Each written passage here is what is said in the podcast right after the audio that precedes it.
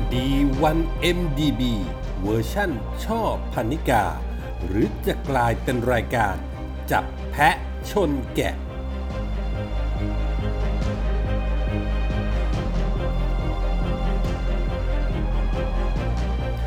ประมูล 5G ผลงานเลี่ยมทองฝังเพชรของกสทช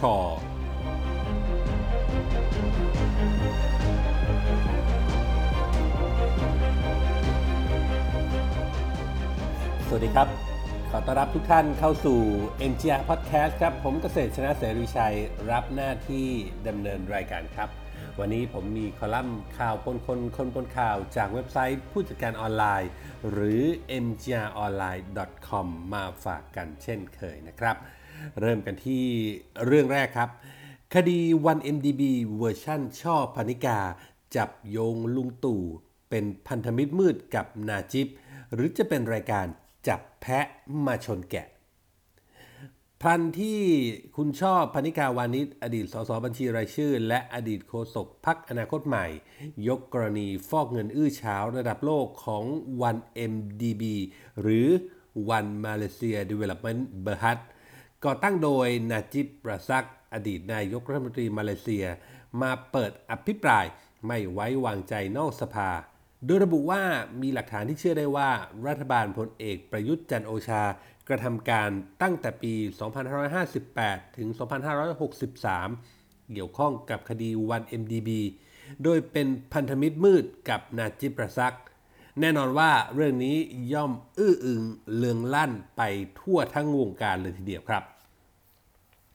ช่อกล่าวหาว่ารัฐบาลลุงตู่นั้นช่วยนาจิบ ปกปิดข้อมูลข้อเท็จจริง กรณีอาชญากรรมการเงินที่ใหญ่ที่สุดในโลก บิดผันกระบวนการยุติธรรม เอาคนบริสุทธิ์เข้าคุก และปล่อยให้อาชญากรข้ามชาติลอยนวลให้ที่พักพิงหลบซ่อนตัวแก่ผู้ต้องหาที่มีหมายแดงจากอินเตอร์โพลหรือตำรวจสากล และบ่อนทำลายความสัมพันธ์อันดีกับชาติพันธมิตรของไทย เรื่องจริงเป็นอย่างไรมาดูกันสักนิดครับ เรื่องทั้งหมด เริ่มต้นหลังจากหนังสือพิมพ์ The Wall Street Journal ลงข่าวช่วงต้นเดือนกรกฎาคม 2558 ว่า ผู้ตรวจสอบของมาเลเซียได้พบว่ามีเงินไหลจากกองทุนที่มีชื่อว่า 1MDB จำนวน 700 ล้านดอลลาร์ เข้าบัญชีส่วนตัวของนาจิบราซัก ที่ตอนนั้นดำรงตำแหน่งนายกรัฐมนตรี 1MDB หรือกองทุนความมั่งคั่งแห่งชาติของมาเลเซีย ตั้งขึ้นเมื่อปี 2552 โดยรัฐบาลนาจิบราซัก เพื่อนนำเงินมาพัฒนาเศรษฐกิจระยะยาวในโครงการลงทุน และอุตสาหกรรมต่างๆ ในประเทศ เพื่อทำกำไร แต่ผ่านไป 6 ปี กองทุนนี้กลับสร้างหนี้มหาศาลจำนวน 3.7 แสนล้านบาท หลังจากนั้นก็มีการปูดข่าวออกมาครับว่าตระกูลราซักนั้นนำเงินไปซื้อของใช้ฟุ่มเฟือยหรูหราต่างๆ รวมไปถึงอสังหาริมทรัพย์ เครื่องบินระดับเครื่องบินส่วนตัว และก็งานศิลปะล้ำค่าระดับโลก จนกระทั่งในปี 2559 ครับ ชาวมาเลเซียก็ประท้วงขับไล่นาจิบ แต่ก็ไม่เป็นผล จนกระทั่งมหาเทโมฮัมหมัดจับมือกับฝ่ายค้านโค่นอำนาจนาจิบ ซึ่งทำให้เขาแพ้เลือกตั้งทำให้เขานั้นและก็นางรสมามันซอภรรยา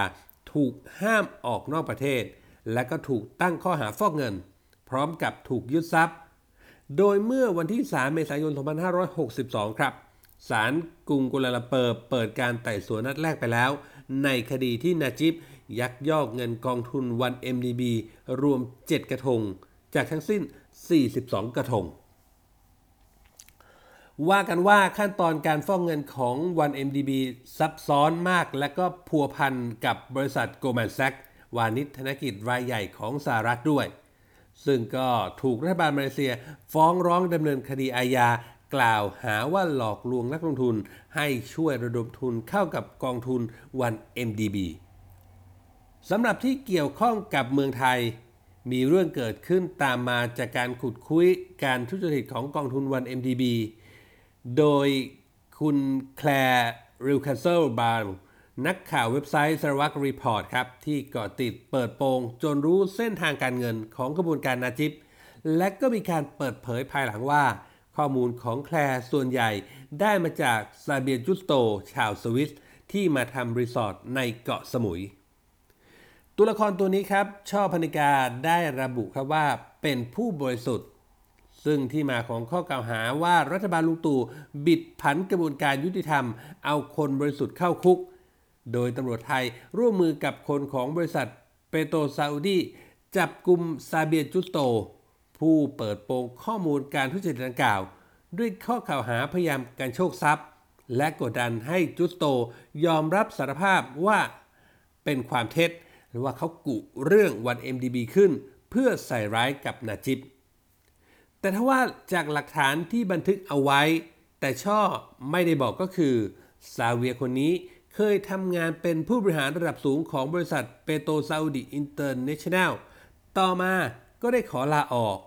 แต่บริษัทได้ตั้งเงื่อนไขว่าจะไม่มีการเปิดเผยความลับของบริษัทต่อบุคคลภายนอกซาเวียก็เลยใช้ข้อมูลที่ตัวเองเก็บเอาไว้ มาขู่กันโชคทรัพย์กับที่ทำงานเก่า คิดเป็นเงินราวๆ90 ล้านบาท นอกจากข้อมูลความลับของบริษัทเก่าแล้วซาเวียยังมีข้อมูลของ 1MDB ด้วย เพราะบริษัทเปโตซาอุที่บอกว่ามีธุรกรรมแนบแน่นกับการลงทุนของ 1MDB ของมาเลเซีย เลยเชื่อว่าทางการมาเลเซียนั้น ติดต่อไทยให้จับกลุ่มเขา และศาลได้ตัดสินคดีการโชคทรัพย์ทำให้เขานั้นถูกจำคุก 6 ปี แต่เพราะว่าซาเวียนั้นให้การรับสารภาพจึงเหลือจำคุก 3 ปี และก็ได้รับการอภัยโทษไปในปี 2559 ครับ ตัวละครอีกคนหนึ่งก็คือโจโล นักการเงินชาวปีนัง ซึ่งเป็นชาวมาเลเซีย เป็นคนสำคัญที่ให้ความช่วยเหลือในการผ่องถ่ายเงินให้กับนาจิบ และเป็นคนที่ชอบคลุกคลีกับไฮโซ คนดังในแวดวงฮอลลีวูดจนร่วมมือกับริซาอาริส ลูกเลี้ยงของนาจิบ สร้างหนังเรื่อง The Wolf of Wall Street ที่นำแสดงโดย Leonardo DiCaprio ซึ่งงานนั้นเขาก็สามารถคว้านักแสดงยอดเยี่ยมรางวัลลูกโลกทองคำได้ในเวลาต่อมา ช่อพนิกาครับ ระบุว่าโจโล คือคนที่รัฐบาลสิงคโปร์ขอให้ตำรวจสากลออกหมายแดงติดตามตัว ตั้งแต่วันที่ 7 ตุลาคม 2559 และก็พบว่าโจโล มีการเดินทางเข้าออกประเทศไทยถึง 5 ครั้ง โดยเครื่องบินส่วนตัวทั้งในสนามบินกรุงเทพและภูเก็ต กระทั่งออกจากไทยครั้งสุดท้ายเมื่อวันที่ 13 พฤษภาคม 2561 เพียง 3 วันหลังจากนาจิบแพ้การเลือกตั้ง โดยที่ไทยไม่ได้ทำการสกัดจับ นี่ก็เป็นที่มาของข้อกล่าวหาว่าให้ที่พักพิงหลบซ่อนตัวแก่ผู้ต้องหาที่มีหมายแดงจากอินเตอร์โพลหรือตำรวจสากล แต่ก็นั่นอีกละครับ ข้อเท็จจริงก็ถือต้องตรวจสอบกันได้ ตั้งแต่ความหมายของคำว่าหมายแดงคืออะไรในวงการของตำรวจสากล และจะปฏิบัติไปอย่างที่ช่อเข้าใจหรือเปล่า หมายแดงของอินเตอร์โพมีเป็นจำนวนมาก จะส่องใครตามหมายประเทศนั้นๆ ต้องมาชี้ชัดกับไทย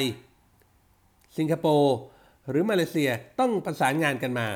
หากไม่ชี้ก็เหมือนกับกรณีที่ทำไมทักษิณชินวัตรจะบินไปโน่นมานี่แบบลอยนวลได้สบายๆ ส่วนที่ช่อต้องรู้ก็คือโจโลระหว่างปี 2559 ถึง 2561 มีหลักฐานว่าเขาก็เดินทางไปหลายประเทศ ไม่ได้ระบุมีว่าแค่ประเทศไทย และอีกอย่างหนึ่งจากข้อมูลของสตม ก็ระบุว่าหมายแดงของโจโลนั้น ปรากฏในระบบสารสนเทศตรวจคนเข้าเมืองเมื่อวันที่ 29 เมษายน 2562 ดังนั้นก็แปลว่าก่อนหน้านี้ เขาจึงเดินทางได้ตามปกติ ครั้นจะด่วนสรุปอย่างที่ช่อว่ารัฐบาลลุงตู่ให้ที่หลบซ่อน ไม่จับกลุ่มผู้ต้องหา ดูน้ำหนักก็จะขัดแย้งกับข้อมูลจริงหรือเปล่า พลันที่เมื่อวานปล่อยหมัดเด็ดที่คิดว่า ช่อนั้นเดินทางไปสังเกตการอภิปรายไม่ไว้วางใจรัฐบาลด้วยครับ โดยกล่าวถึงกรณีที่รัฐบาลเตรียมฟ้องกลับในเรื่องนี้ครับ บอกว่าชอบบอกว่าน่าผิดหวังรัฐบาลครับ เพราะว่าตัวเองต้องการให้รัฐบาลแสดงความรับผิดชอบ และก็แสดงความจริงใจกับประชาชน แต่สิ่งที่ได้กลับมาก็คือการถูกฟ้องร้อง หากจะกล่าวหาว่าพูดลอยๆ ก็ขอให้รัฐบาลนำหลักฐานออกมาชี้แจง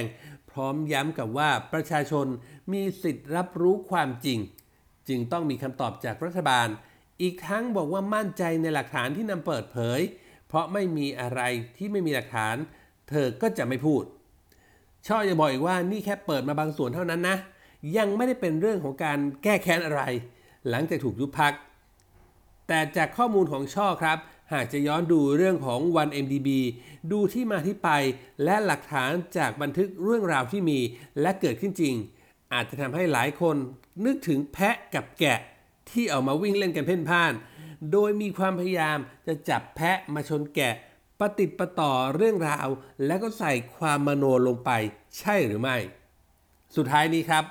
ความจริงและก็เฟกนิวมันต่างกันแค่เส้นบางๆ เท่านั้น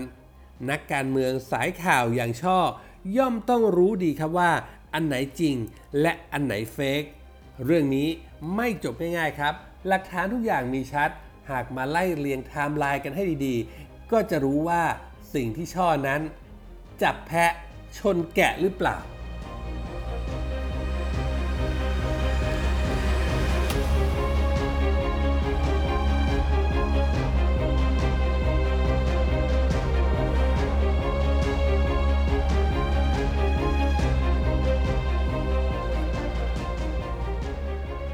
ลงานการประมูล 5G ของกสทช ต้องเรียกว่านี่คืองานระดับเลี่ยมทองฝังเพชรกันเลยทีเดียวครับ เรียกได้ว่าผลงานการประมูลคลื่น 5G เมื่อวันที่ 16 กุมภาพันธ์ที่ผ่านมาของถากรตันทสิทธิ์ เลขาธิการ กสทช ได้เงินเข้ารัฐกว่า 17,576 ล้านบาทครับ ผลงานแบบนี้ถ้าไม่บอกว่าเป็นงานระดับเลี่ยมทองฝังเพชร จะให้เรียกว่าอะไรครับ หากจะนับรวมผลงานที่ผ่านมาประกายเพชรอาจจะต้องบอกว่าสะท้อนกันจนแสบตาเลยทีเดียวครับ ไล่เรียงกันดูหน่อยนะฮะ ปี 2555 ครับ ประมูล 3G ได้เงินกว่า 44,000 ล้านบาทครับ ปี 2556 ประมูลทีวีดิจิทัล เป็นเงิน 38,700 กว่าล้าน และก็ปี 2558 ถึง 2561 ครับ ประมูล 4G เป็นเงิน 316,523 ล้านบาท ปี 2562 ครับ ประมูลคลื่น 700 เมกะเฮิรตซ์ล่วงหน้า ได้เงิน 56,444 ล้านบาท รวมเป็นเม็ดเงินที่ส่งเข้ารัฐสูงถึงประมาณ 563,834.55 ล้านบาทเลยทีเดียวครับ เอาเฉพาะแค่การประมูล 5G นั้นก็เป็นความแยบยลของการจัดประมูล ที่เปลี่ยนจากท่าทีอิดออดกระมิดกระเมียน ไม่อยากเสียเงินจำนวนมากในช่วงแรก แต่เมื่อถึงตอนประมูลจริงครับโอเปอเรเตอร์ทุกรายก็สู้กันหนัก จนได้ข้อสรุปครับว่า AS โดย AWN ได้ยื่นใบอนุญาตเนี่ยได้ใบอนุญาตขึ้น 700เมกะเฮิรตซ์1ใบอนุญาต คลื่น 2,600เมกะเฮิรตซ์10 ใบอนุญาต และก็คลื่น26กิกะเฮิรตซ์12 ใบอนุญาต ส่วน True ครับ ได้ไปได้คลื่น 2,600เมกะเฮิรตซ์9ใบ คลื่น 26กิกะเฮิรตซ์8ใบ แล้วก็ d t แทครับ ได้คลื่น 26กิกะเฮิรตซ์2ใบ ส่วน Cat นะครับ ได้ใบอนุญาตคลื่น 700เมกะเฮิรตซ์2ใบ แล้วก็ TOT ครับ ได้ใบอนุญาตขึ้น 26กิกะเฮิรตซ์ไป 4 ใบ ทั้งนี้ครับจากการประมาณการของสำนักงงานกสทชครับก็พบว่าเมื่อมี 5G เกิดขึ้นในเบื้องต้น จะทำให้เกิดมูลค่าทางเศรษฐกิจราว177,039 ล้านบาท คิดเป็นสัดส่วน 1.02%ของ GDP ทั้งประเทศ ส่วนปี 2564 ครับ เมื่อภาคเอกชนเพิ่มขนาดการลงทุนในคลื่น 5G ก็จะก่อให้เกิดมูลค่าทางเศรษฐกิจราวๆ 332,000 ล้านบาท และก็ในปี 2565 ครับ ผลของการประมูลคลื่น 5G นั้น จะเกิดมูลค่าเพิ่มขึ้นอีก 476,000 ล้านบาท รวมแล้วปี 2563 ถึง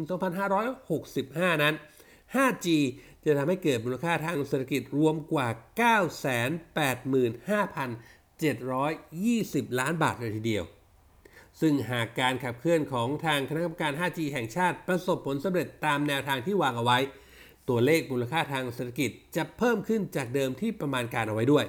เนื่องจากมูลค่าของการใช้ 5G เพิ่มสูงขึ้น จากการประมาณการของสำนักงงาน กสทช ครับ 5G เริ่มเป็นเรื่องใกล้ตัวกว่าที่คิดเอาไว้มากเลยทีเดียว เพราะหลังจากประมูลแค่ 5 วันครับ AS ก็ชำระเงินค่าประมูลงวดแรก 10%ของราคาที่ชนะการประมูล เป็นจำนวนรวมเงินรวมภาษีมูลค่าเพิ่มแล้วก็ประมาณ2ล้าน9 3 0 0กว่าล้านบาทครับ พร้อมกับหนังสือค้ำประกันรวมภาษีมูลค่าเพิ่มอีกด้วย ซึ่งก็จ่ายไปในช่วงเช้าฮะ แล้วก็รับอนุญาตไปในช่วงบ่าย แต่ที่เด็ดกว่านั้นก็คือครับ การเปิด network 5G ทันทีเลย หลังจากที่ได้รับใบอนุญาต พร้อมกับทดลอง video call ด้วยโทรศัพท์มือถือ เพื่อทดสอบระบบ 5G จากหัวเมืองใหญ่ 5 ภาคทั่วไทย มายังสำนักงานของกสทช งานนี้ครับ AIS ประกาศว่าในช่วง 12 เดือนแรก จะลงทุน 5G ราวๆหมื่นถึงหมื่นห้าพันล้านบาท แต่ที่ไม่ได้บอกก็คือว่า แววๆมาว่าในเดือนเมษายนที่จะถึงนี้ครับ จะมีเครือข่าย 5G จำนวนถึง 5,000 ไซต์ ที่พร้อมรองรับการให้บริการแอปพลิเคชันใหม่ๆ บนมือถือ จริงอยู่ครับที่ 5G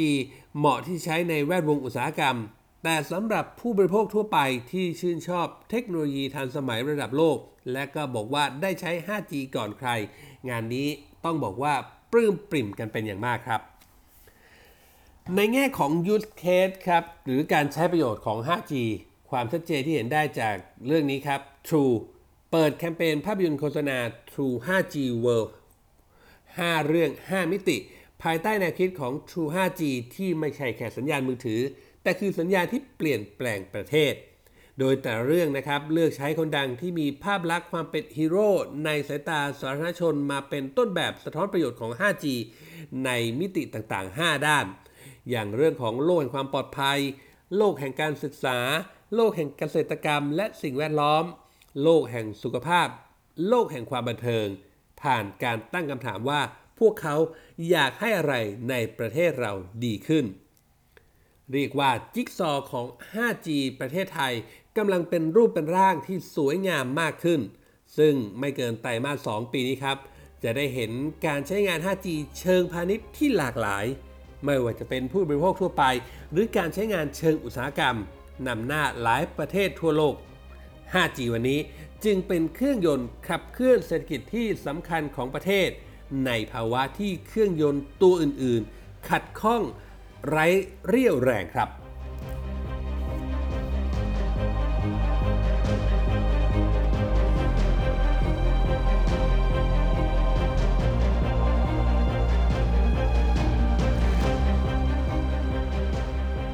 นี่คือเรื่องราว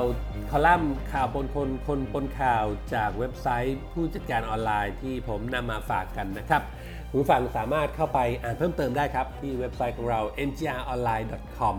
และก็ถ้าหากมีข้อแนะนำติชมประการใดนะครับ สามารถทิ้งคอมเมนต์เอาไว้ได้ ทั้งในท้ายข่าว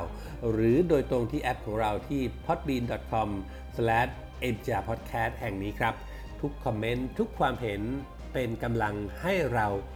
นำมาปรับปรุงและก็พัฒนางานให้ตรงกับความต้องการคุณผู้ฟังมากที่สุดครับ วันนี้หมดเวลาแล้วครับ ขอบพระคุณทุกท่านที่ติดตาม ผมเกษตรชนะเสรีชัยลาไปก่อน พบกันใหม่โอกาสหน้า สวัสดีครับ